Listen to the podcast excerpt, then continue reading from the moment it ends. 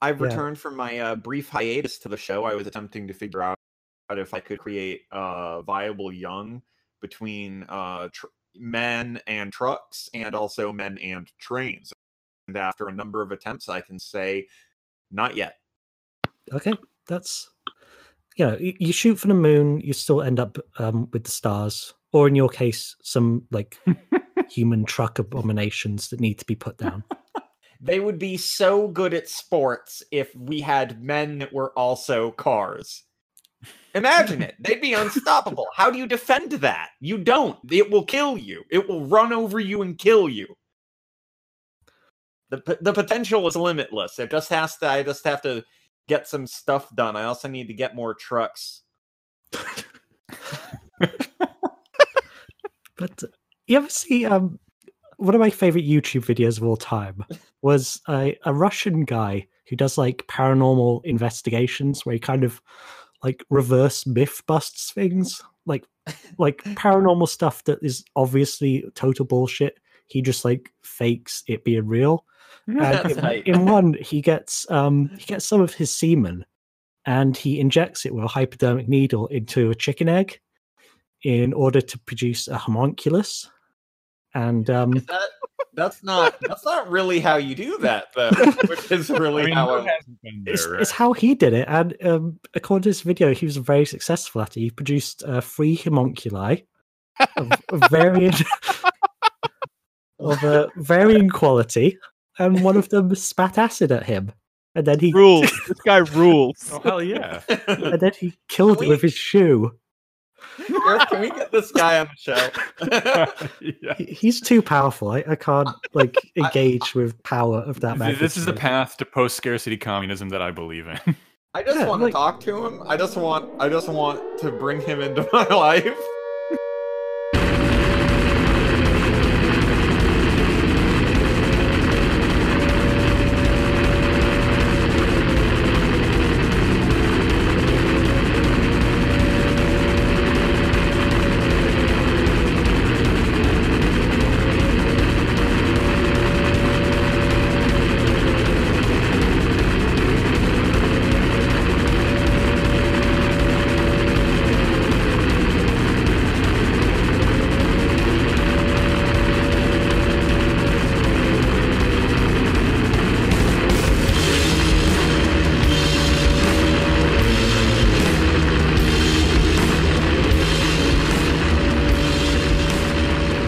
Welcome to death sentence everyone There was a li- little- That little was a bit cold of, uh, open. Th- that was a cold open right there. That was a hot open because that was some homunculi chat.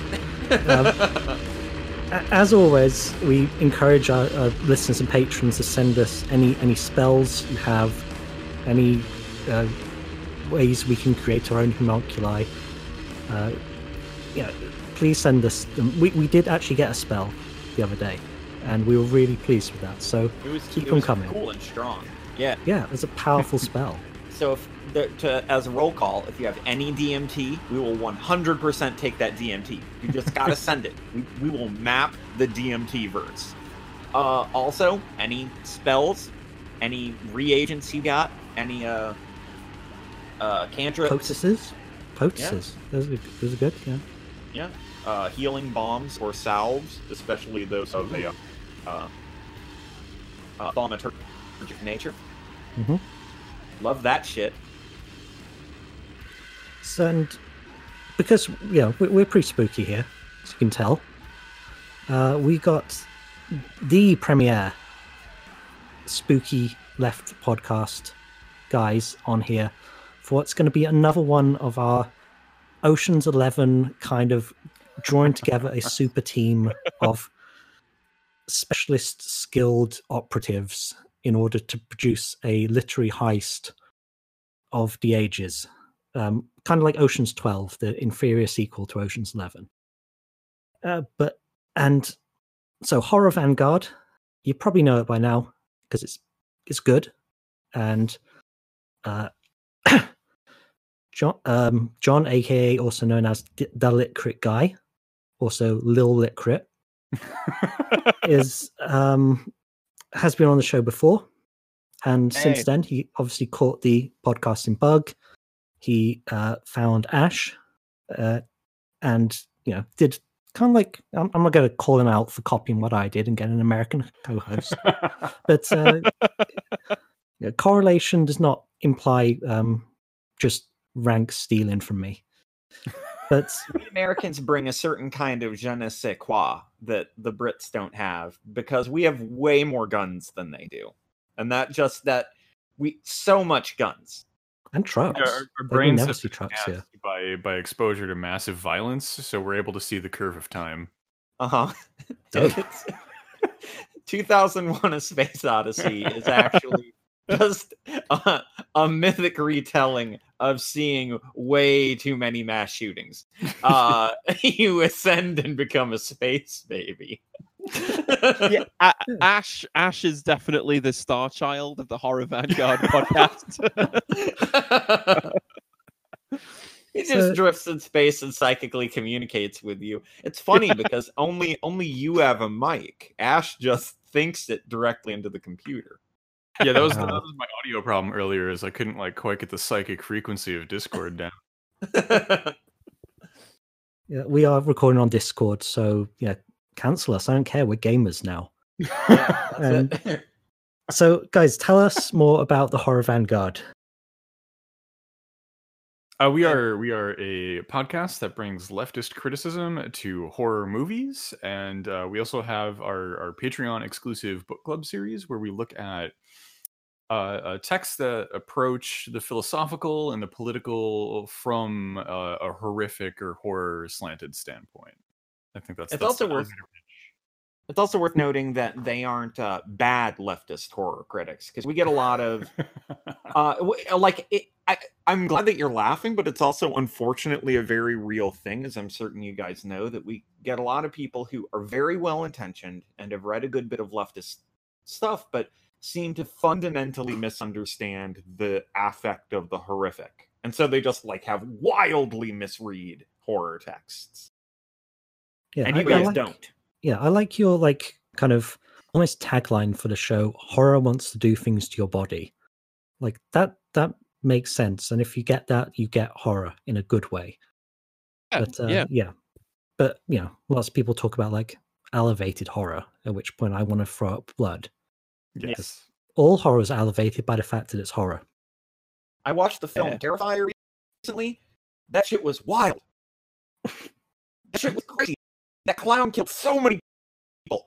He saw someone in half. Wh- which way? Like horizon, like across the stomach, Top or down. like top down. oh, Ooh, the hard way. way. Wow. From, Yeah. from the taint up to the jaw. Then he Oh, that's stopped. just Oh, impressive. wow. You don't Yeah, see I- that work ethic anymore. Yeah, Right? I, I went to a museum in Prague where they had a lot of like torture implements, and they had one of those like full body saws that had been used. Like that thing that I had touched has been used to saw people in half, starting with their taint, going all the way to the head. That's work uh, ethic. That's that's devotion. Yeah, exactly. so what, We what, call that you love to see it.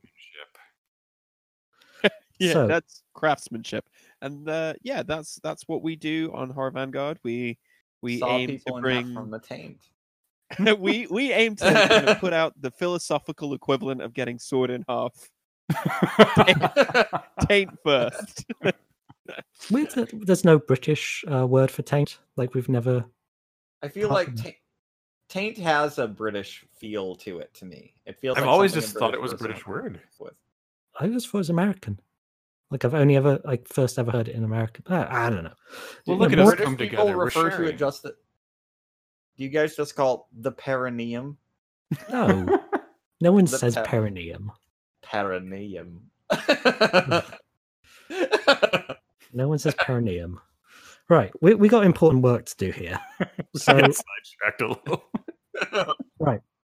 Aaron Bastani, the uh, founder of Novara Media, one of Britain's uh, actually probably only uh, leftist radio concerns, like, and also a group of podcasts, uh, tends to be on the kind of Corbynite Labour side of things. You know, they're, they're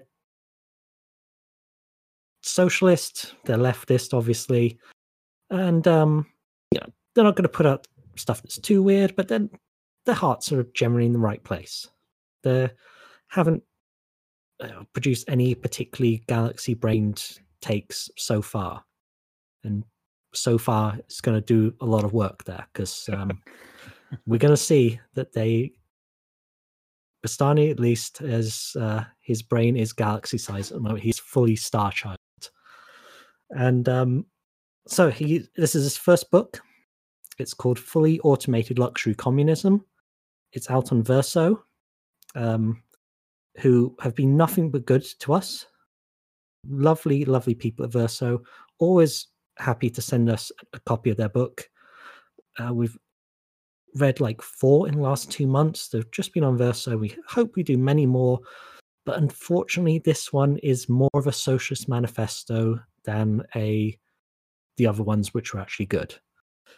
It's um yeah, I, I think I speak for literally everyone ever uh, except Aaron Bastani when I say this is some galaxy brain shit.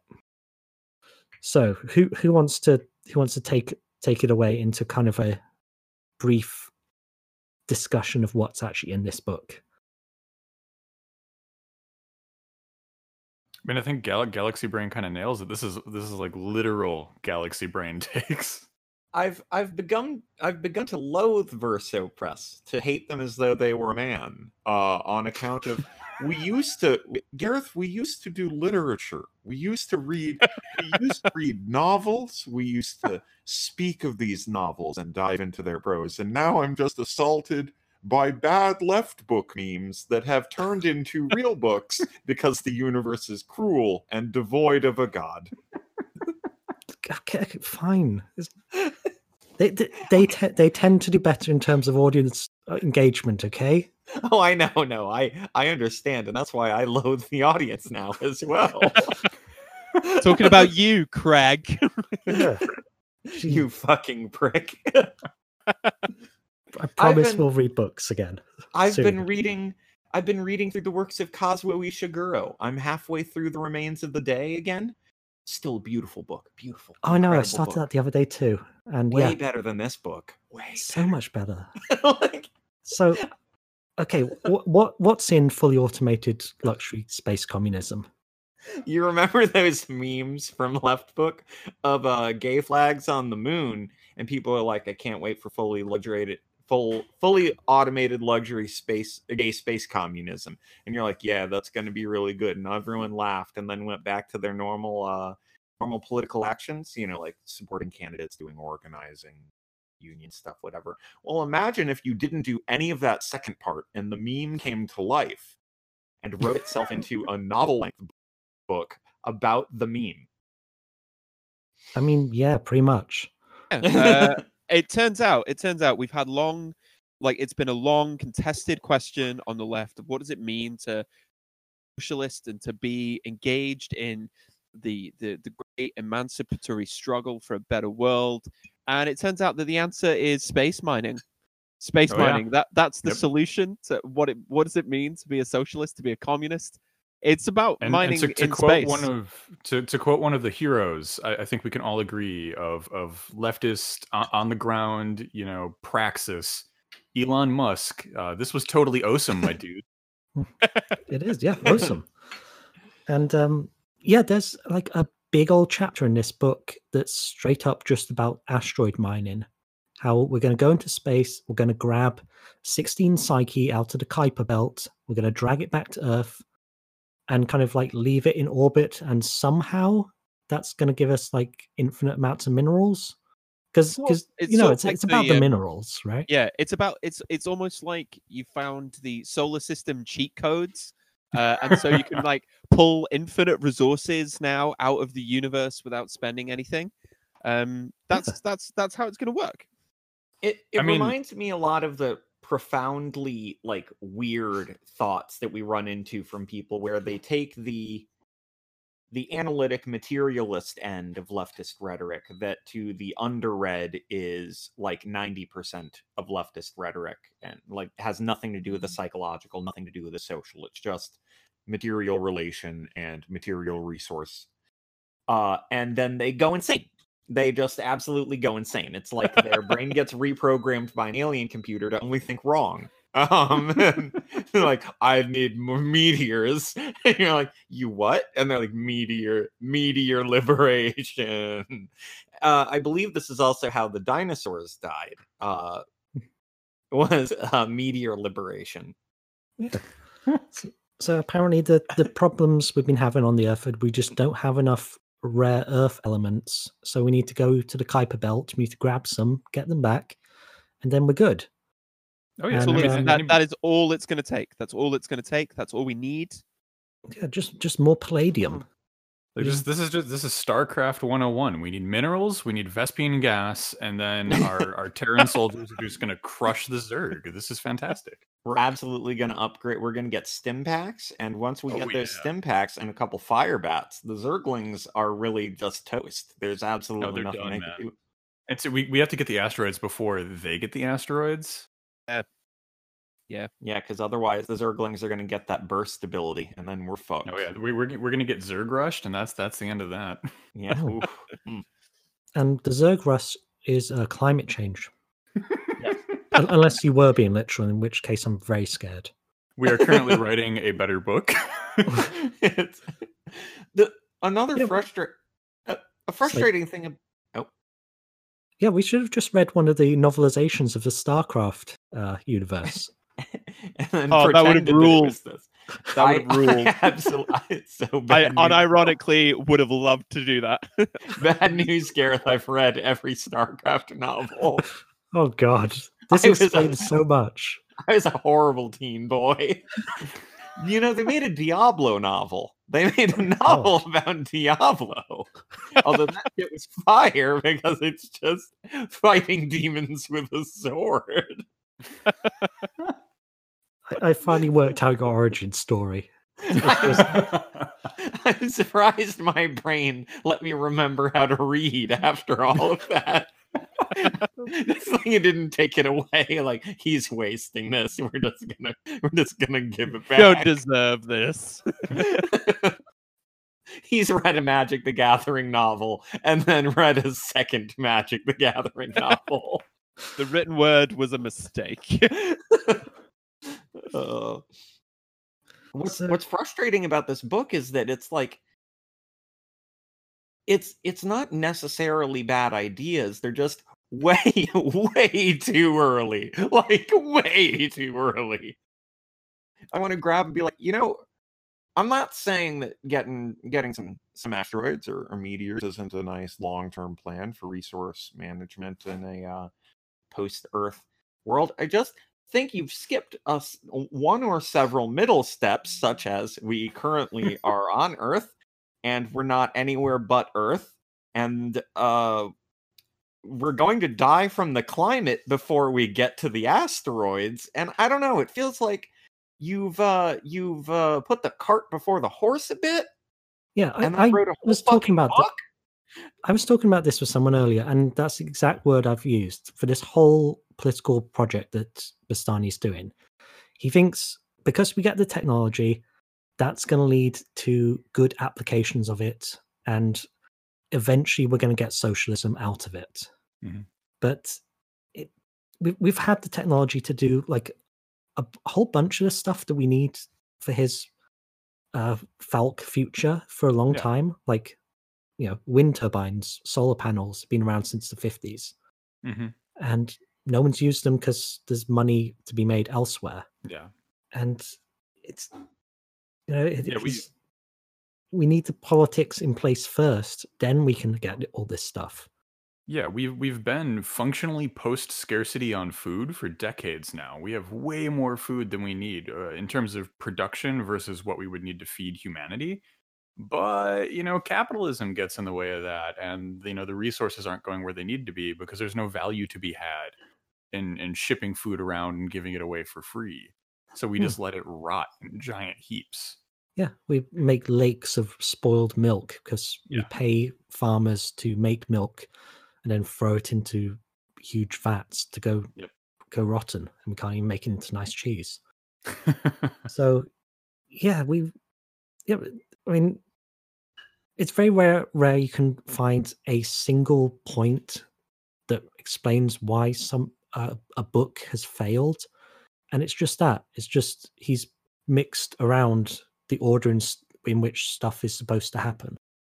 And once you make that one fundamental error the whole thing just falls apart and ends up in galaxy brain territory. I will give him credit for something that the Socialist Manifesto absolutely fucked up, and that this uh, is a manifesto. Like Yeah. again, the the literary form of a manifesto. This one actually does it. If you can't think for some reason when you're reading this, you'll go fuck. Yeah, we gotta get into space to get those asteroids. Fuck, this sounds so fucking lit. Which is what a manifesto is supposed to do. The problem is that the the thought doesn't work at all. So, like the Communist Manifesto pointed itself at very real contemporary concerns. Black Panthers released a powerful manifesto. We get all the pamphlets from Lenin that were incredibly powerful. Yada yada yada. We have a- a number of really excellent examples. Uh, and then this is like uh, re- is the kind of manifesto a space marine would read which is you know good good for them they have a tough life um getting psychically dominated all the time. But uh you know we uh, i'm not a space marine. I'm much smaller than a space marine. I do have the same amount of guns though. Thank you america yeah, yeah, I definitely think that if, if this would have been like fully automated luxury communism colon a, a, a vision for after we defeat capitalism, like that would have completely changed my read on this book. But it's it's trying to argue that like this is something that we can do in the near future, which is just like ludicrous. Yeah.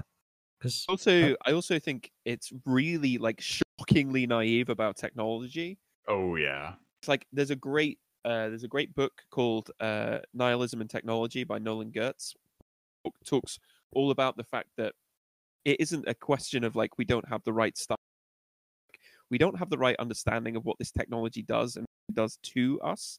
I mean, it's like uh, yeah, lots of this technology already exists, and the way that it's used is pretty bad. It's maybe not great. Yeah, we yeah we spoke to another Verso author, um, James Bridle, about um, New Dark Age. He was talking about mostly about information technology. And Uh, but that's a big part of this book because Bastani Mm. goes to goes to great lengths going information wants to be free and oh yeah, I I she's wanted like to scratch my eyes out the, the ah. second time I he said that because he keeps using that phrase, and I've like made a big whiteboard on my wall, and I've I've written it out, and I've done all the analytic philosophy stuff to it to try and work out what the term information wants to be free means, and I've come up with the to the conclusion that phrase means nothing.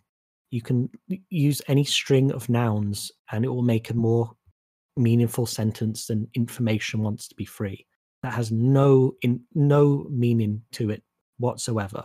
it's it's Could, like- additionally nowhere even close to true we we have this we have this weird notion that crops up. So, in the worst aspects of the pathological end of uh, leftist theory, we sometimes impose notions of human will on non-willed things as justification for political movement, which is universally asinine and insane.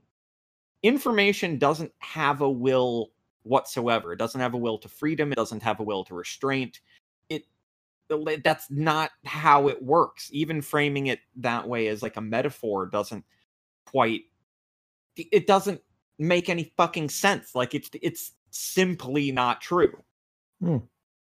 Yeah, and then when you try and apply that to tungsten, which he later does, and or energy, energy doesn't want to be free. It's either there or it isn't, or someone has it, or they don't have it, or they're going to give it to you, or they're not going to give it to you, or they're going to take it from you.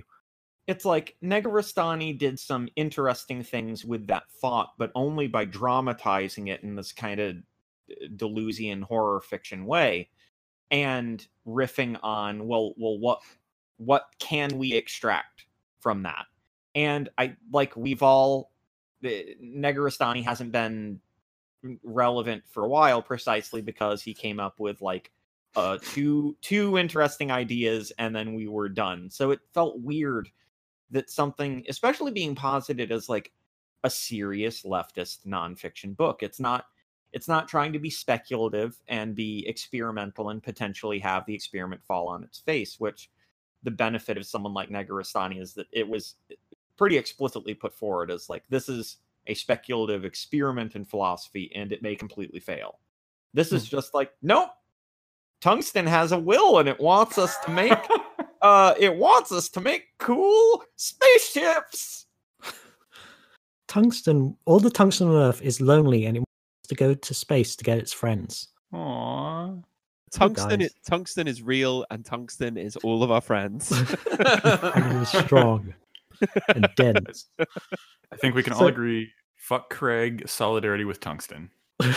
it's it's extremely strange as well to um especially in a world of climate change to read something that's so hyper fixated on resource extraction Mhm. and like the moral imperative of resource extraction as somehow being an adequate leftist response. It d- Yeah. I don't know. I don't know if this is just me, but like, I actually think this book would have been better if it was way more and had been like, here's like an exercise in like left wing futurology. Mhm. Let's let's like let's yeah, get let's get what I- I really thought it would weird. I was expecting it to get a lot weirder than it did. Um, and in a way, it reminds me of like a second-rate inventing, uh, which is the big ex- sort of semi-rationist uh, book that came out a few years ago from uh, Nick, Oh yeah, I- I've, uh, literally CERN got it Tech on and Alex Williams. Yeah, it was. because I'm they sure make if I- similar demands about automation and about uh, UBI and about the end of work. And I'm like, where's the weird futury stuff? Yeah, I- I'm sure if I went back to inventing the future, I'd probably not like it as much because I've kind of come around a bit on UBI. I used to think, yeah, that's gonna that's gonna do it. That's the silver bullet. But now I'm Yeah. I'm less. I think I think virtually all of the left kind of did that same trajectory of kind of thinking, oh yeah, wait, Yeah. UBI is just gonna end up with a, a corporatized version of welfare. It's gonna be terrible. Yeah, it's just script. Yeah, basically, yeah. And um, uh, which of course Bastani talks about in his book and is well in favor of UBI. Um, and and it's like I thought we were going to be talking what it'd be like to sort of try and create the novels by Iain M. Banks. Could we do that? And no, it's like we're going to have exactly the same kind of resource extraction, oh, and in in space as well. And that's that's our great vision of the future. Yeah, it's it's not a very good utopia, is it? It's just kind of like a oh, so it's kind of like everyone gets to be kind of like a billionaire, but probably in practice not, because that's the whole point of billionaires is there's not many of them. And um, yeah, but maybe you'll just go to work on an asteroid mine. it's a bold future. You know, I, I'll get to die in the space mines. that's that's uh, but there was a that opening bit of the book I I was get i was sort of with him because he was like you know what we do need to be able to imagine beyond capitalist realism i was like yeah yeah i'm i am totally with you so uh let's let's all boldly go into the vast abyss of space and mine rare earth minerals for our smartphones through an app and i was like It's no like, wait hmm. what could we not Record dream a bit bigger? I mean, th- that's basically the plot of The Expanse, uh, Mm. which is now owned by Amazon. Uh, so, yeah, maybe it's not that big a, an idea, you know, if It's- people have been making TV shows about it for the last five years. it it feels strange so on that note it uh it reminds me of um spe- so the expanse and the cheapening of the dream i think ties into this book a lot in that i get some odd reactions from people when i tell them that i don't read or watch the expanse i'm not really interested in it they're like what and i'm like it there's something that's deeply embittering to me that specifically Amazon picked up the rights to what presumably was a socialist utopian uh sci-fi. Oh no, it's not. It's definitely not? not. Okay. no. Oh, I- okay. it- well it's then, it's Game of Thrones in space. That- Okay, well, that's that- the entire pitch. It's well, basically that's even less interesting to me. I absolutely Yeah. don't care then. yeah, it's it's, just just, like- Game of Thrones in space. It's just- watching yeah, but uh, sorry. watching like the the uh, so space has always sort of been um a leftist uh utopian projection space i mean it, it's been other it- that for other ideologies too it's not like it's exclusively owned by leftists but watching say like the weird cheapening of star trek into a really bad action movie series Yeah. um and the utter misread of Warhammer 40,000 as anything but a really bleak Judge Dredd esque satire, like a heavy metal 2000 AD style thing. Um, and then this book going like the biggest we can dream is to mine minerals in space. It just is more depressing than the outright shitty political things that I can run into because it's like this is uh the death of the dream. Oh, this feels great. I guess we are as fucked, right? Mm. Excellent.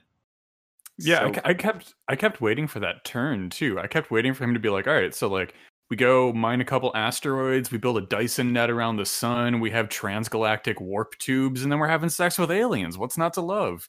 And like we we can't even get there, and like that's so incredibly disappointing that like you're having this space-sized dream about humanity reaching the stars on an allegedly communist and socialist like societal framework, which would be incredibly ideal and like the end game is like we have more like internet of things toasters or something.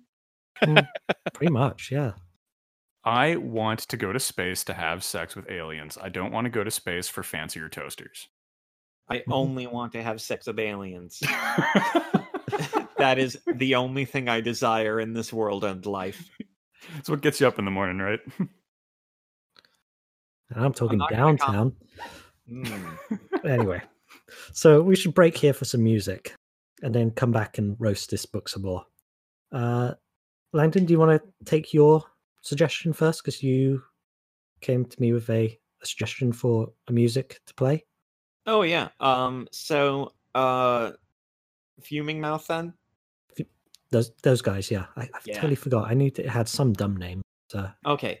So, uh, this band is called Fuming Mouth. Um. You'll look at the album art at some point if you Google it and go, "Hey, that looks like." Uh, the Mirror Reaper guy, and that's because it's the same artist. Um, that's the only thing that's the same though, because while Bell Witch is uh slow and decrepit, uh, doom, barely even metal really, just their their doom music. They feel like you are at a funeral or are currently dying. Um, Fuming Mouth is beating you up. Uh, they roll up into your house, they punch you in the mouth a couple of times, and before you can spit out through your blood and teeth, uh, who are you? They're they've gone. They're bored. They've they've left. Um, it's somewhere between hardcore and death metal, which is sort of like the in vogue mixture right now, but uh, it's in vogue because it stomps ass uh, and riffs really hard. Uh, and this uh, record absolutely fucking slaps ass. It's just a, a ripper front to back. I have no idea what track we're going to play, but all of them are pretty much the same and really killer. So, uh, Gareth, what which one are you uh Gonna- I'm gonna play the song "Out of the Shadows." It's the third track off "The Grand Descent" by Fuming Mouth. Uh, don't know what record label it's on.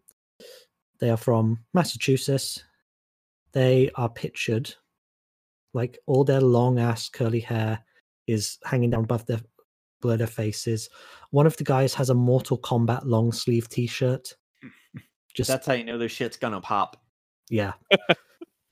the other guy has some some sort of like like a bandolia. I'm not sure. It's it's like a a bum bag or fanny pack, but it's worn over his chest. I'm not sure what he keeps in there. Uh, if anyone knows what the one the guys from Fuming Mouth keeps in his bandolia, please let us know through uh, Patreon or uh, DM us. So anyway, here's uh, Out of the Shadows by Fuming Mouth.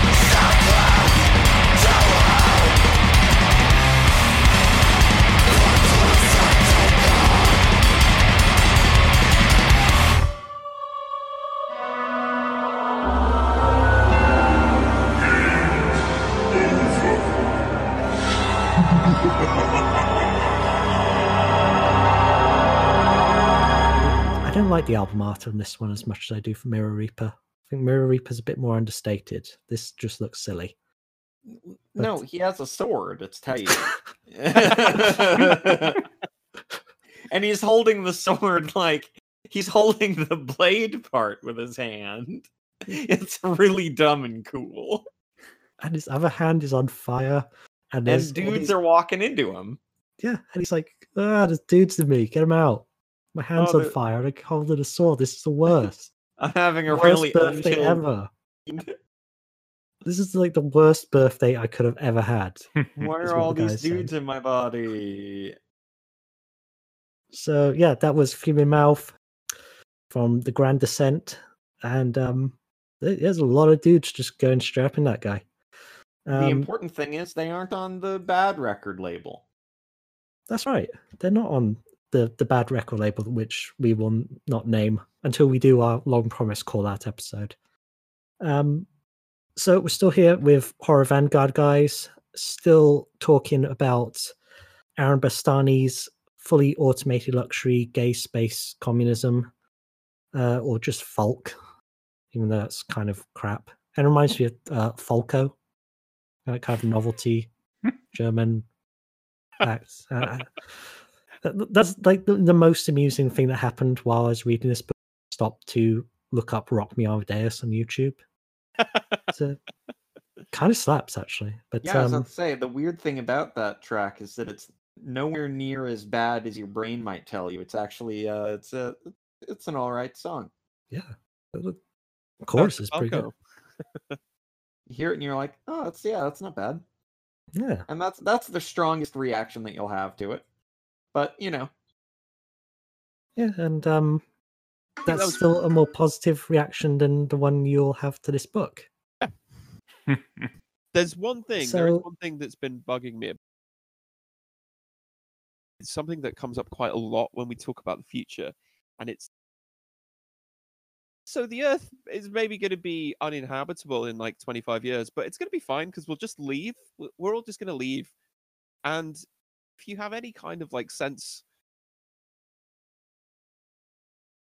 oh, obviously that not all of us are going to get to case of like that there's going to be you know uh Bezos city and the Musk planet that will be up there and will be the kind of like lifeboats for the the Elysium for the rich and successful. And then there's going to be the rest of us who are left on a kind of ecologically barren uh rock to just sort of f- mad max it out until the end basically. I just think I that this idea i yeah. just think this, this this fantasy is like it ignores the fact that lo- if that if that for literally billions of people. It, it that touches on something that I think is an important aspect that not only this book misses, but is something that culturally we don't necessarily handle all that well. I see a lot of like whinging online that certain leftist things are too too dour and where's the hope and where's the dreaming and all of, and it's not to say that there isn't a necessity and value to dreaming and desiring um but yeah like you were saying it's some on some level we need to much much more seriously grapple with the severity of things coming down the pipeline like at a certain point optimism and dreams read as deliberate delusion like people just really don't want to face that the earth will straight up be completely uninhabitable Hmm. And Bastani's like response to it in the book is I mean when when like the bodies start piling up from like climate change and refugee crises and wars and stuff, it's gonna look really it's not gonna be a good look for him. So his I mean, response I mean the thing is those bodies have already started piling up Yeah, well yeah, Syria and so on. Yeah. can you how can you like there's there's in this entire book or at least i don't think there is i might be i might be wrong but I'm,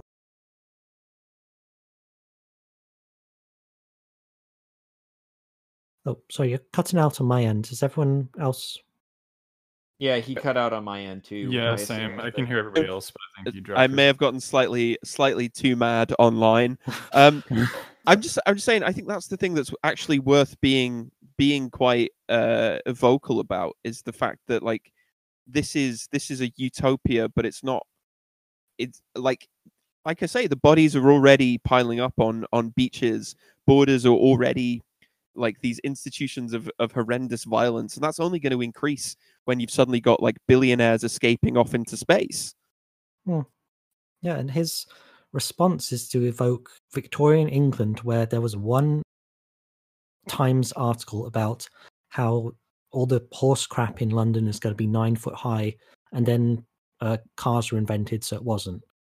As if that one time when technology did kind of provide a solution for a problem means that technology will always provide solutions for all problems at all times. Yeah, and I love how that read completely ignores all of the times that technology definitely caused problems that are infinitely worse than London being full of horseshit for a while. like, mean, it's- you know the global Cars- warming ca- thing cars the combustion engine famously having literally no downside Right? Yeah, yeah. Or even, or even like I, I don't know that time that we made bombs that are capable of destroying all human civilization, and we just decided to sit on them for a while. Shrug. fine totally fine Hav- haven't addressed that problem yet, but you know, let's go mine an asteroid. Yeah, and It- all th- those bombs are still being run on 1960s technology because they can't take it offline.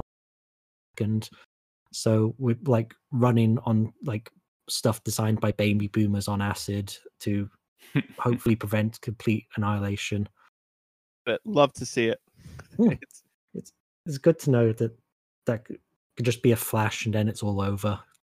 But um, relief to be honest it would, yeah. Don't, don't want to be too millennial about it, but it would be fun to die. Yeah it, it, it, it would be cool if we died in a nuclear furnace rather than uh just the slowly heating bleaching earth one would be way more doom metal though the other one more thrash metal Damn, which way do I, want mean, to go on that? That's, that's right? a tough one. If I have to choose between like Doom being and being thrash metal. gutted for parts by like an irradiated orc beast or dying in like Elon Musk awesome epic space colony mining center 1, I will definitely be killed by the irradiated orc beast. Yeah, the orc will at least have the dignity to grunt and scream at me as he's ripping my guts out with his tusks. Oh yeah. It's an honorable death. Yeah. And Elon Musk would make a it about memes, but it'd be Oh like my God, five year old fucking memes. and it'd be- oh god, oh you've burnt up. You smell like epic bacon now. Oh God, kill me now. Company would- it script would- now waifu pillows. He would not be able to kill me faster than I would kill myself. and and you just know, you just know it would end up on like uh the uh, PewDiePie would just be like a head in a jar, still doing like meme Oh, meme God. reviews. From Oh, do you want to know something you absolutely hate to see? Uh, PewDiePie was wearing a Deafheaven T-shirt. Uh, yep, that's pretty bad. Yeah, I feel pretty bad now.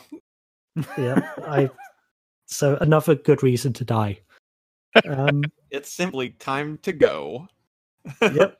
Time to return to our home planets, brothers. Let's get that DMT. Uh, Let's go- yeah, I'm I'm a Posadist now. Um, so I can't wait for the for the uh, cross species comradeship and the nuclear war and the end of all life on this planet and sort of dialectics so advanced they appear to be as magic. I, uh, it's going to be great. I really just can't comprehend how. And uh, this strikes at a thing that I think is uh, uh, to tie into the work that you guys do with your own podcast. There is an intense current need for something like horror.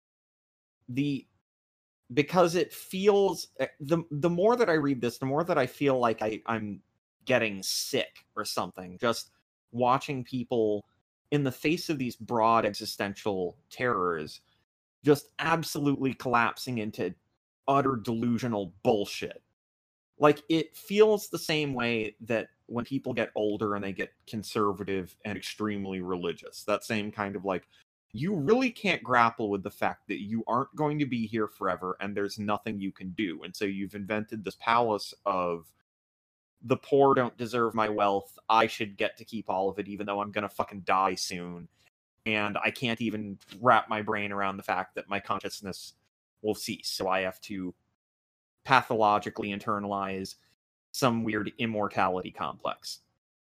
And likewise, the notion that we can't grapple with the existential threats of of climate, of escalating uh, fascist violence, of uh, resource issues on the earth that aren't that are tied more to our pathological need to extract rather than um, sustainable structures.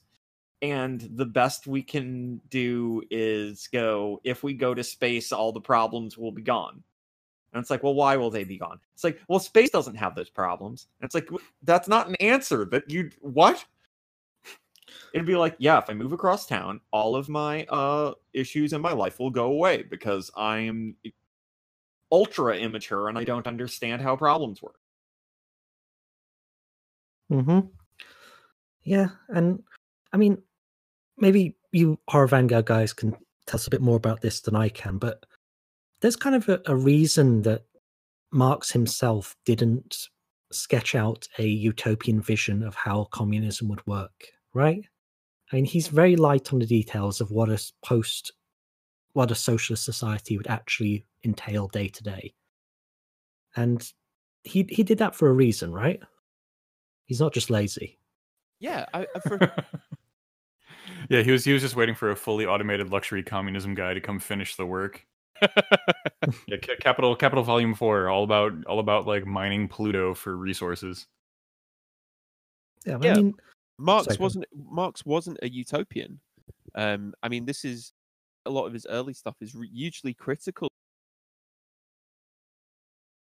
Uh, well, what this is is basically thinly disguised moralism, because you're just going. Yeah. In the future, things could be great, and things are bad now. Thing, but it, it'll be great in the future. That, that's amazing, and there's a, absolutely a place for kind of inventing what the capitalist world could could look like but that doesn't mean that all the kind of systemic issues that kind of in the way of doing that. It reminds me. So, so you cut out a bunch of times again. So whatever you did a minute ago to make it stop, do that again. Oh, right. Okay. Um, uh, Um, what was I saying? What was I talking about? Yeah, I was talking about how Marx is not a utopian uh, because utopian, the utopian socialists that he critiqued, he he criticized them because they were basically like just moralists, going, ah, things are bad now, and those bad things are bad, but in the future, everything could be great. And Marx would go, yeah, fine, but you don't actually understand why things are bad now. Uh, and uh, to be honest, like you get the impression that maybe Bastani hasn't really wanted to explain the the and has just gone, yeah, we'll just we'll just move, we'll just go to another planet, uh, and we'll have better we'll have better apps, and it'll be fine. It- everything will be fine then, guys. Which is exactly the kind of thing, the utopian thinking that Marx would be like, yeah, no, Yeah, I mean, this, Yeah. this book is like horribly light on Marx. I, I know, like, the whole meme of, you know, everyone vaguely in the left has to read Marx at all times is very wrong. But if you're going to call some, if you're going to call something communist, you should have some communism in there. You Or can't Yeah, just, that's Or one of the literally things. any. literally any communism. Yeah, that, that's one of the things that I thought was kind of like really awkward about this book is it doesn't frame like like post scarcity luxury fun times in in the context of like you know Marxism or anarchism or socialist thought. It, it it's all like like okay, like Elon Musk made ten million dollars with his epic flamethrower, and now that means SpaceX, and like everything is is in relation to these massive capitalist conglomerates and their like financial state and that's kind of Bastani's framework that he builds through this thing is talking about money and talking about corporations and their leaders and, Hmm. and he's not talking about like the workers in in the Tesla factories that are trying to protest for better conditions he's talking about how Elon Musk's Teslas are magically self-driving you know like there, there's a dissonance in that framework that that kind of makes this almost like not socialist Mm, yeah. I, and I don't want to be like a, to be properly socialist, you have to be a worker in a horrible factory Yeah. for 20 hours a day in a grey jumpsuit and you have to have a number instead of a name kind of guy but at the same time like everyone can live as a billionaire is just that's just not the case no matter how many asteroids you mine you're not going to have enough stuff to go around And, and here's one very good reason why that isn't the case because the billionaires that exist now will not let that happen. yeah oh yeah There's no, there is no kind of like, uh, they're not going to let that happen. And ca- what, whatever capitalism is faced with a kind of crisis of the market, what it seeks to do is just create a new one.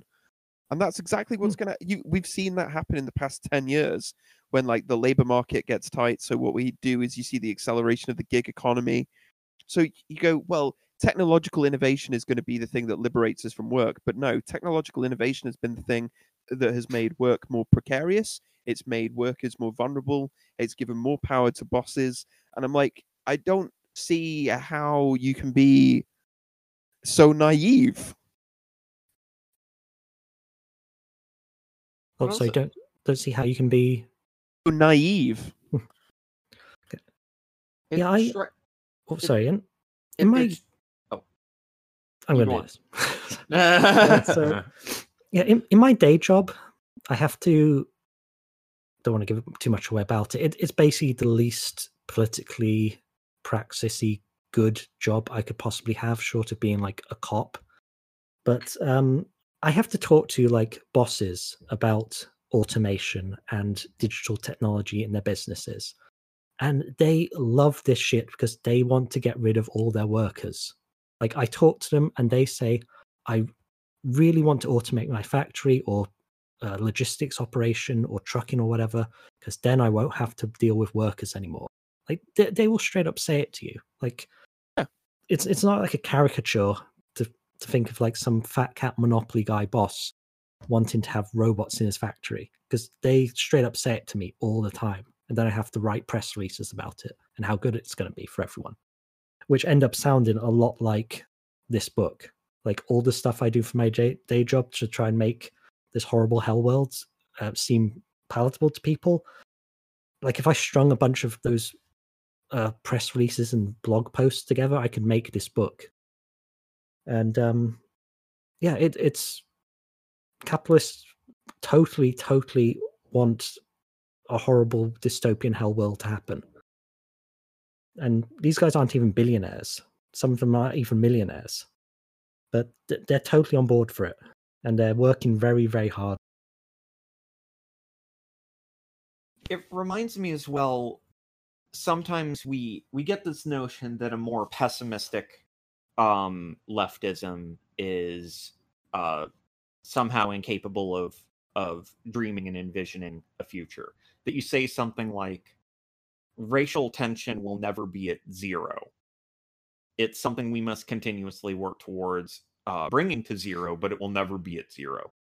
Um, gendered tension or tensions of uh, social tensions of sexuality will never be at zero. We have to continuously work to bring it there, but it will never actually reach a zero. And some people will say things like, well, if you think we won't ever win, then what's the whole point of this? And it's like, to, well, to minimize harm. If you don't think minimizing harm is worthwhile, you're radically immature. Like there's there's no other way to frame it. It's the ultimate naive thought is unless every problem can be perfectly fixed forever, it's not worth doing anything. It's like, well, that's stupid. You're just stupid. um, but the other thing is, we then get what's their big dream? Everyone lives as the billionaires now live and trying to say to them, what if that's a bad dream? Like, what if the dream of we don't change society, we just have everyone has what the people currently at the top have? And trying to frame, like, what one that's sociologically unsustainable um, because it doesn't understand the pathological impulse that underpins uh, the lifestyle of a billionaire, the lifestyle of a head of business, something like that. It strikes out the notion of predation and tries to make that lifestyle apolitical. It just has political uh, mechanics that bring it to fruition. And that's deeply not true. Like, we completely scrape out the psychology that creates certain manners of living in order to mm. idealize them because one in a hundred people is a psychopath. That's not going to go away anytime soon, no matter how many asteroids you mine. Yeah, it's it's this radically not, and this is again sort of the issue that arises as well with a purely analytic and at no point um psychological or um sense of uh sense of leftism that strikes out say like the whole field philosophy and the the like inner mechanics there because it's trying to fix a problem that can be gummed up by one really shit person.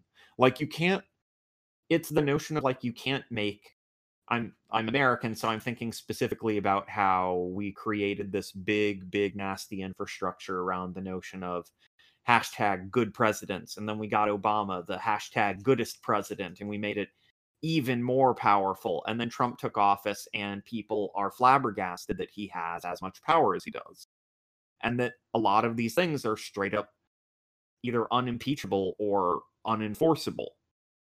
And it's trying to tell them it's like, yes, because a purely analytic thought process that purely focuses on mechanics and at no point allows power to the psychological or power to the sociological, all it takes is one gruesomely bad actor. Like he's talking about basically the preconditions of Warhammer 40,000 is what I was thinking about the whole time. It's like we get one fucking space emperor and b- eh, boom, we're in we're in a dystopia now. yeah. It's one of the reasons why like utopian thinkers have never been taken seriously by the serious part of the left. They're very good rhetoricians, but they're not they're useful for political organizing. They're not useful for valid, real political thought. Yeah. Uh, horror Vanguard guys, respond. Yeah, I would. I would completely uh, agree with that. And like, I, I think you know, c- case in point here is Elon Musk's uh, Hyperloop that that he's been been trying to build, even though it's a glorious failure. Uh, for for those of you who maybe don't know, the Hyperloop is Elon Musk is essentially trying to reinvent uh, and uh, hashtag disrupt public public transportation. The he the invented the Hyperloop- bus. yeah. The, the the hyperloop is is an underground tunnel where your electric car sits on a maglev sled and it zips it around wherever it needs to go and then it raises up out of the tunnel. Um but it, it sucks. It doesn't work. You know he they, they took out the maglev sled because it was just like this rickety piece of shit that never worked right and now it's just a regular tunnel that can only fit one car at a time It, Oh it's like a parody of itself. Yeah, yeah. th- this is a, a waste of of uh, an incalculable sum of human effort and money. And and when like you know he, he could have if he wanted to like like Elon Musk has enough money to just be like okay like I'm buying public transportation in the city and making it amazing and now everyone is going to ride the Elon Musk Fun Time sub. You know, but but it's not it's not about doing things for people. It's about building monuments to yourself. It's oh. about isolating yourself further because that's one of the key aspects of being the ultra rich, right? You don't engage with the rabble. You know, you don't go near them unless it's for a publicity stunt. When Bill Gates goes to get that hamburger, he he is has no interest in in in touching the filth around him, right? It's it's for the show. And I think that that's something that this book doesn't like adequately grapple with at all is the idea that like if we all become billionaires we all become radically atomized and isolated from each other and like imbibe this great disdain for collective humanity It's the Yeah. thing, like those the billionaires that exist at the moment, the one the people who are supposed to finance all of this mining of, of, of space and things like that, they're the ones who are currently buying like huge tracts of land survivalist paradise. Uh, like that's already happening. They they have already made their plans, and their plans do not include the the seven billion other people who was uh, who you know, Bastani is like, oh, it'll be fine. Everyone everyone will get out. It'll be okay. That's not going to happen, uh, because This reads e- that touches on a sneaking suspicion I had while reading this, which is uh we talk a lot, and this this is going to be um uh fairly mean spirited of me, and I'm just going to admit that up front. We talk a lot about leftist grifters, uh, people who uh, drape themselves in the language and drape themselves in the imagery for no other reason than personal enrichment. And on a lot of ends, um, it's as real as it is silly because leftism isn't exactly generating a shitload of money and you're popular with people who can only afford to listen to a free podcast. So it's it's a real thing that happens, but it's it's absolutely asinine when it does. But reading this, it felt almost like propaganda for I'm gonna call this socialist, but then I'm gonna say, don't worry, the billionaires will fix everything. Trust the billionaires. And it's it's so it's naive to a point where it almost feels deliberately like placating. Mm. Yeah, there was a time a little while ago where Elon Musk made a little wave back when he was still allowed to post, when he called himself a socialist and said that he he really likes the Iain Banks culture books. At which point I tweeted at him with a big long thing of from an interview of Iain Banks. And then I think it was Jeff VanderMeer retweeted me to him. So Elon Musk, Elon Musk has seen one of my tweets, guys. Um, and yes, his Elon Musk's idea of what socialism means is utterly bizarre, but I think it's very confluent with Bastani's. It's uh, it does kind of privilege the billionaire, disrupting, inventing entrepreneur class, and it's almost as if Bastani was writing this for Elon Musk. I'm going to be even more mean spirited and posit a conspiracy theory that Elon Musk commissioned this book, and that's why why it has that me- meme title, because Elon Musk is like blitzed out of his mind on magic mushrooms and Grimes's drugs, and is going on left book and is seeing all the all the kids meme about fully automated Yeah, luxury. he's database he's a meme guy now. He's a meme guy. Exactly. So he's he commissioned a prominent leftist intellectual to make him the meme book that um, justifies his bizarre version of socialism. This is like when um, that American multimillionaire commissioned all those uh, libertarians to invent libertarianism for him because he wanted you know a political philosophy that allowed him to be like a total asshole all the time.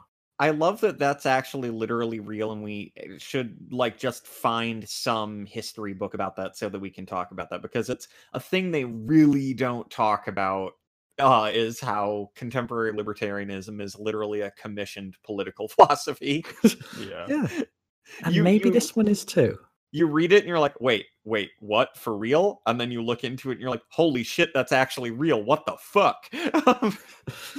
Uh, it- yeah it- i think um I, I- I think the thing about this is kind of like it's it's really sad and almost tragic in a way is that you know like like th- th- this could very well be a grift right you know like you know, this this could easily be the pretext to a cash in but it could also be completely earnest and and the, the tragedy is is it's indistinguishable you know from from which one of these two things it is because of the nature of the text itself Yeah. It it triggers a thought in me, which is that so a big a big tension that we see in uh, philosophical space, especially trying to read politics of it, is the tension of um the self versus the world. And we loosely allocate philosophers based on how they align on that. So we get this loose notion that someone like uh someone like uh Nietzsche or uh Strasser or something is right wing because of their focus on the ego and the self. And people like Marx and Lenin are uh inherently left because they focus on uh society and culture. Um and obviously the more that we dig into this there's there's a lot more gray area and it's a lot more of what you're doing with the philosopher's thoughts in your hands rather than what is the thinker themselves. Like that becomes a less and less useful thing because we hear people of different ideologies uh, quoting and riffing off of philosophies where the philosopher themselves may not actually agree with them whatsoever but they are making tangible use of those thoughts and sort of one of the inherent uh, notions within something like critical theory is that the use of a thought means more than some abstract notion of the identity of the thought. Because one of them is doing shit in the real world, and the other one lives in some fantasy platonic universe that none of us have access to. I bring this up because that's been sort of a driving notion, especially on like socialism and communism's relation to art, is art on some end is read either as a gift to the world or the sort of money to the self. And obviously, art at its best is more of a bleeding ground between the two. It's where selfhood and worldhood can syncretize and become one gestalt thing. It comes from an artist but resonates with the world and becomes this this meeting ground of the two. Uh, Sometimes our inability to grapple with that that friction space leads to some asinine things like building giant statues of Lenin when Lenin would hate giant statues of Lenin. Because he was like, "No, I, I'm, I'm literally just the leader of this revolution, but it's a, a, a populist revolution to give power back to the people and remove it from something like an autocratic czarist figure." And people are like, "That's so cool! Let's make a huge statue of you." And he's like, "No, what? Why? No!" And they're like, "Okay, then we'll make it of Stalin." And he's like, "What? What? Who?" And then uh, he gets murdered. Um, and like uh, something that the perennial frustration of uh, tankies, who, by the way, tankies, you are real. You're not going to trick anyone by saying that you don't exist. We know you exist. You're the only one. It's like people from Brooklyn who deny that like the Brooklynite media centering exists. Only people from New York deny it. Literally only them. It's like they're in the eye of the tornado, so they don't see a tornado. Um, but this fixation on like Stalin as an uncritiquable figure, even though to anyone of any other leftist tradition, the intense amount of self centering on him at least rubs you the wrong way. Uh, we can debate how deep those critiques should go and where how specific they should be, but it has those elements. the way this ties back into this book is at some point at some point he looked at this like great self-aggrandizement of the self this great monument to selfhood in embodied in billionaires being a billionaire living like a billionaire having access to the things a billionaire has access to so that you can have the atomic billionaire lifestyle and somehow thought yes this is peak leftism. Yes this is it. There's no world. There's only one trillion selves. And it's like well i mean yeah but that's also a really incredibly reductive and bad way to arrive at a utopia. You fucking idiot. Yeah, I mean, this notion of like infinite growth uh, as a in and of itself. Really, really, is that is that?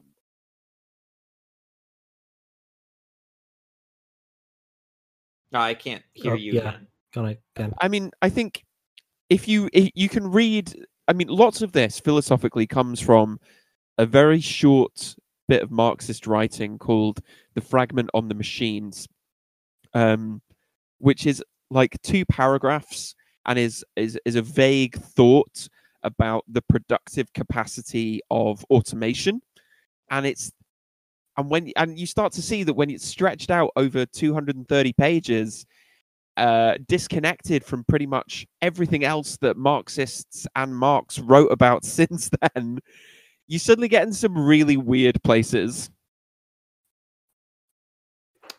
Yeah, he's like we've said before. It's there's not much Marx or post Marx in here, and like a little little snippet of the Grundrisse isn't gonna. It's not a sufficient foundation to put this on. Like, sure, uh, pick another philosopher or thinker or economist or anyone, or make up your own thing. But if you're gonna build your foundation on this like little pinhead, If a- you're going to call yourself a communist, right and like like you're literally using the thing the guy is famous for oh that this is just, it's just completely fucking mind-boggling that you could write a book about communism and not at least confront marxism or post-marxist thought at all yeah, Yeah, beyond that, beyond that paragraph from the Grundrisse, and this is And- the other like, thing, Oh, which is the go- go on. glaring oversight, is that there is no theory of revolution. Right? It's just like Yeah. we'll we will But- invent we will invent the shiny thing and then utopia. Uh, and then you all get to die in the spice in the in the space The mine. spice mines Uh, I, I would die to to get melange i i would do oh yeah that. Yeah, that that seems that's an honourable way to die. But uh, the yeah, death, death by just- sandworms where it's at how can we bend space time and see the future if not with melange i just don't see a way that's my kind of fully automated luxury communism. yeah, and but there whereas is no with there is no theory there is no there is no theory of, of social change here. It's just like when we've got the shiny gadgets when we've extracted the last bits of rare earth minerals from from the global south uh, then everything will be fine. And the billionaire class that have you know through imperialism through capitalist predation have have kind of ravaged the planet they'll all decide suddenly uh, let's it's fine now we're done it's okay you you you too get to be a billionaire I mean, the vague attempt at it is saying like, if we make things cheap enough, and um, machines can make things with cheap enough labor, then there will be. It's just all going to break. That you know, you're not going to be able to buy anything because everything will cost like a penny to buy like a Ferrari or whatever because it's all cheap asteroid mined metals. this guy sounds like a glorified fucking libertarian with that kind of bullshit that's like he every time like, i read uh, he sounds like an accelerationist. He is a straight up accelerationist at, at the point where he's talking about this stuff. And the nearest the nearest he gets to a actual theory of revolution is capitalism is just going to be so capitalist that it, breaks itself, and then we're going to get communism. Which, thanks, Nick Land. That's a, a great um, person to model your ideas on. but we've seen we've seen that that isn't true though because the one thing that capitalism does have is its own sense of self-preservation so that even when there were moments historically when it looked as if uh, kind of social the social forces were constraining uh, forces of production, capitalism adapted. You know, Mark Fisher Mm, says that And capitalism is will. yeah, capitalism is infinitely plastic. Uh, is Fisher's great way of putting it. It's like it's like this.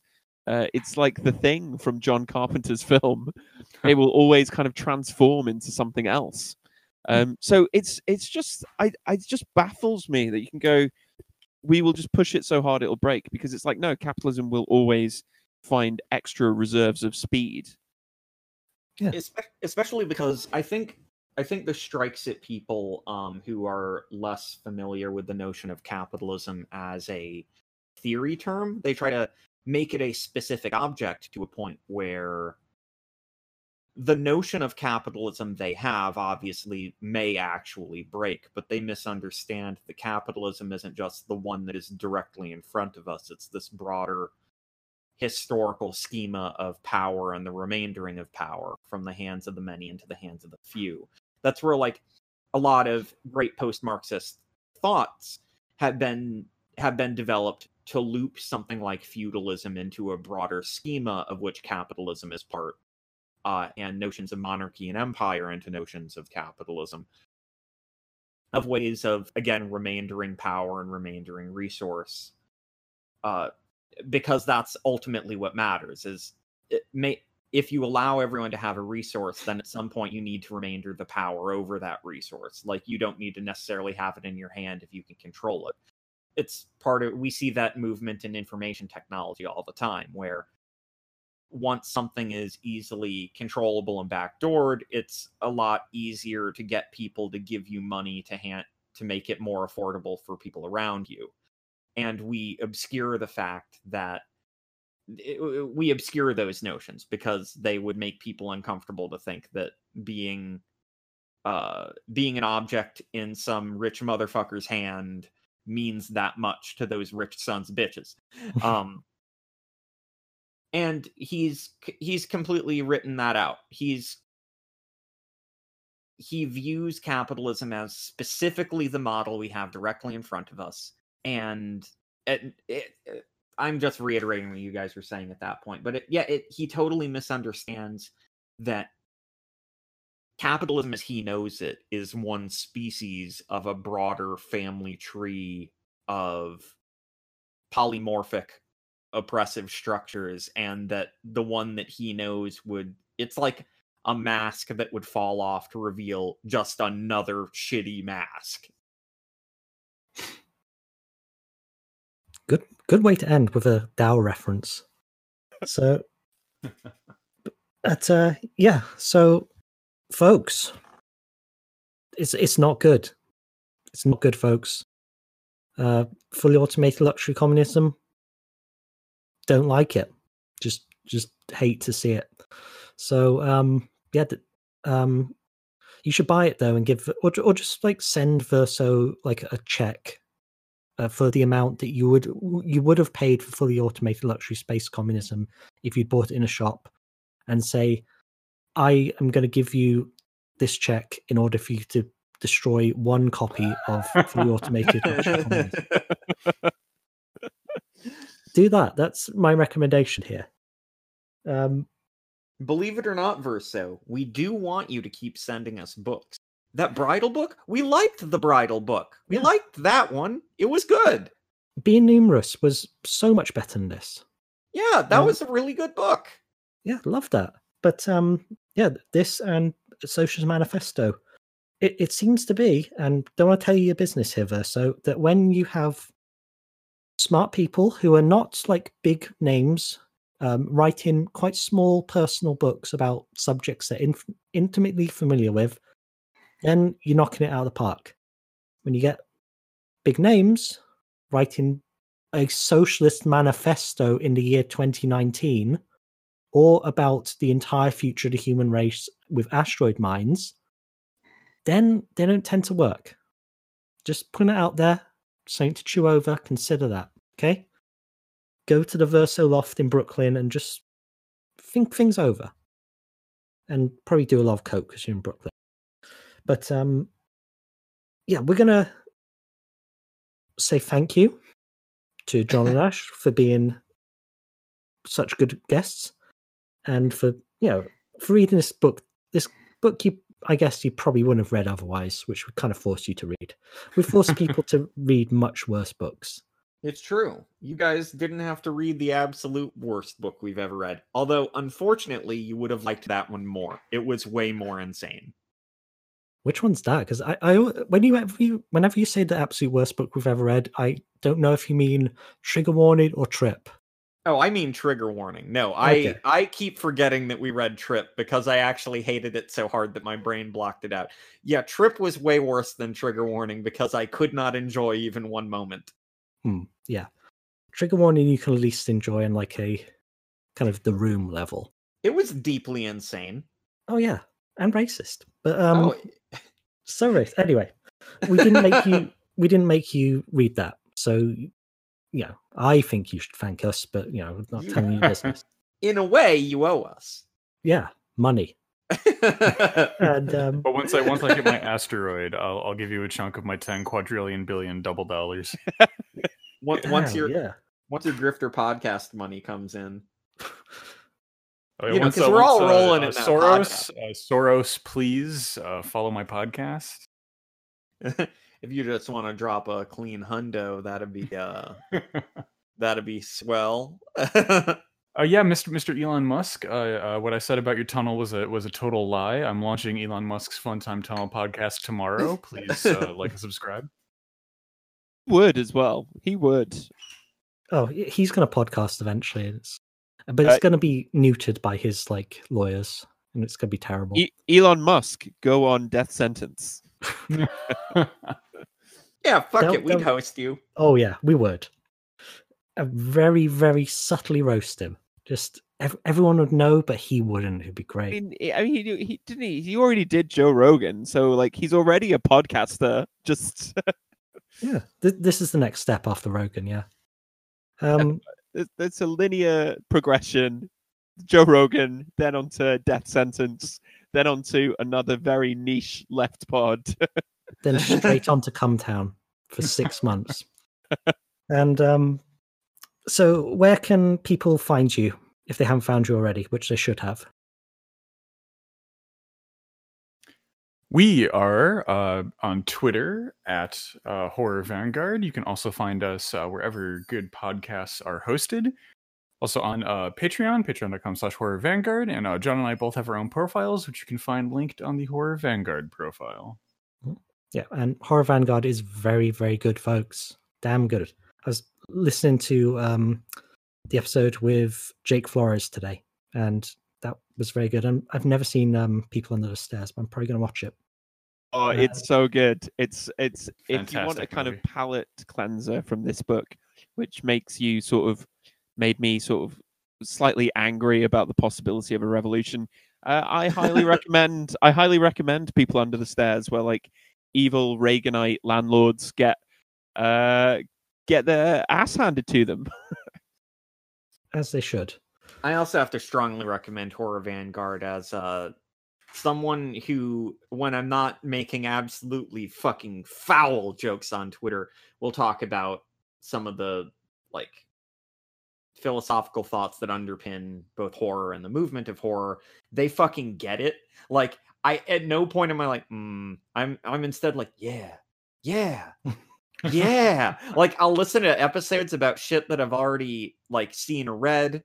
They will say things I've already thought, and I'm like, yeah, yeah, yeah. Don't just stop doing that. That's like fingers on a chalkboard. No, it's it's it's me being happy. Okay, well, don't Thank ever be happy. But uh, really fucking good podcast though. Like two It is. brilliant, two brilliant people talking very, uh very deeply and very wisely about something that's really fucking good. So let's end out the episode with some more death metal. Going Oh straight yeah! two death metals on this one. Because we were going to do like spacey metal, like Mesotherium, or that's the only one I can think of off the top of my head. I, I guess um, Artificial Brain would count, but they haven't released anything new lately. But um, no, we just went straight for metal because, as we've learned from Mr. Bastani, the more metal you have, the more socialist it is. It's so true. Yeah, just need massive amounts of tungsten and we're good. It's a linear progression from no metal, no socialist, mu- much metal, much socialist. Yeah. I mean, it kind of is when you think about it. The amount of socialism in a society is proportional to the amount of metals that are used.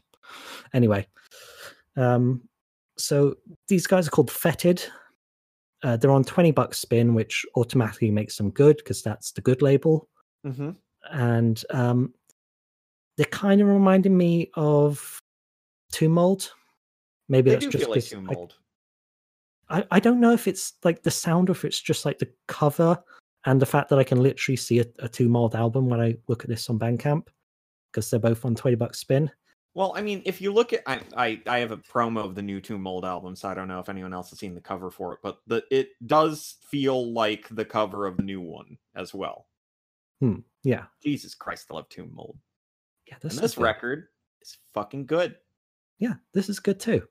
Like It's- my my brain turns off when the death metal comes on, and I absolutely go to the death metal place, which is the best place on earth. Hmm, Yeah. It's kind of like the DMT place, but Mm-hmm. you know, more slimy. Way more Uh, killing. Yeah. And um, so this is an album called Steeping Corporeal Mess.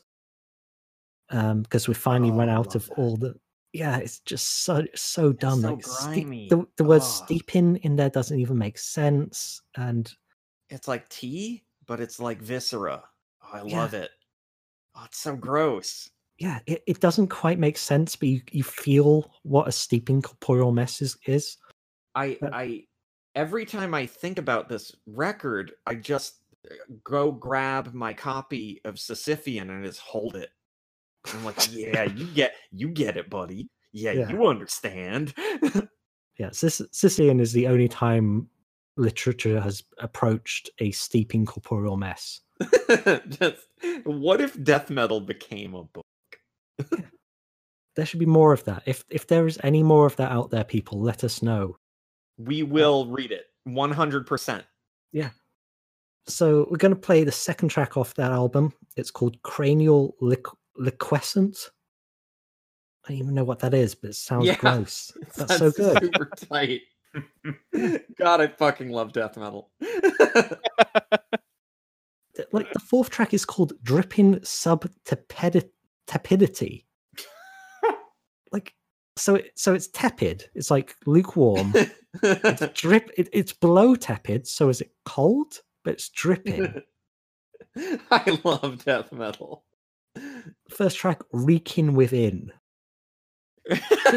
Oh. It's so good.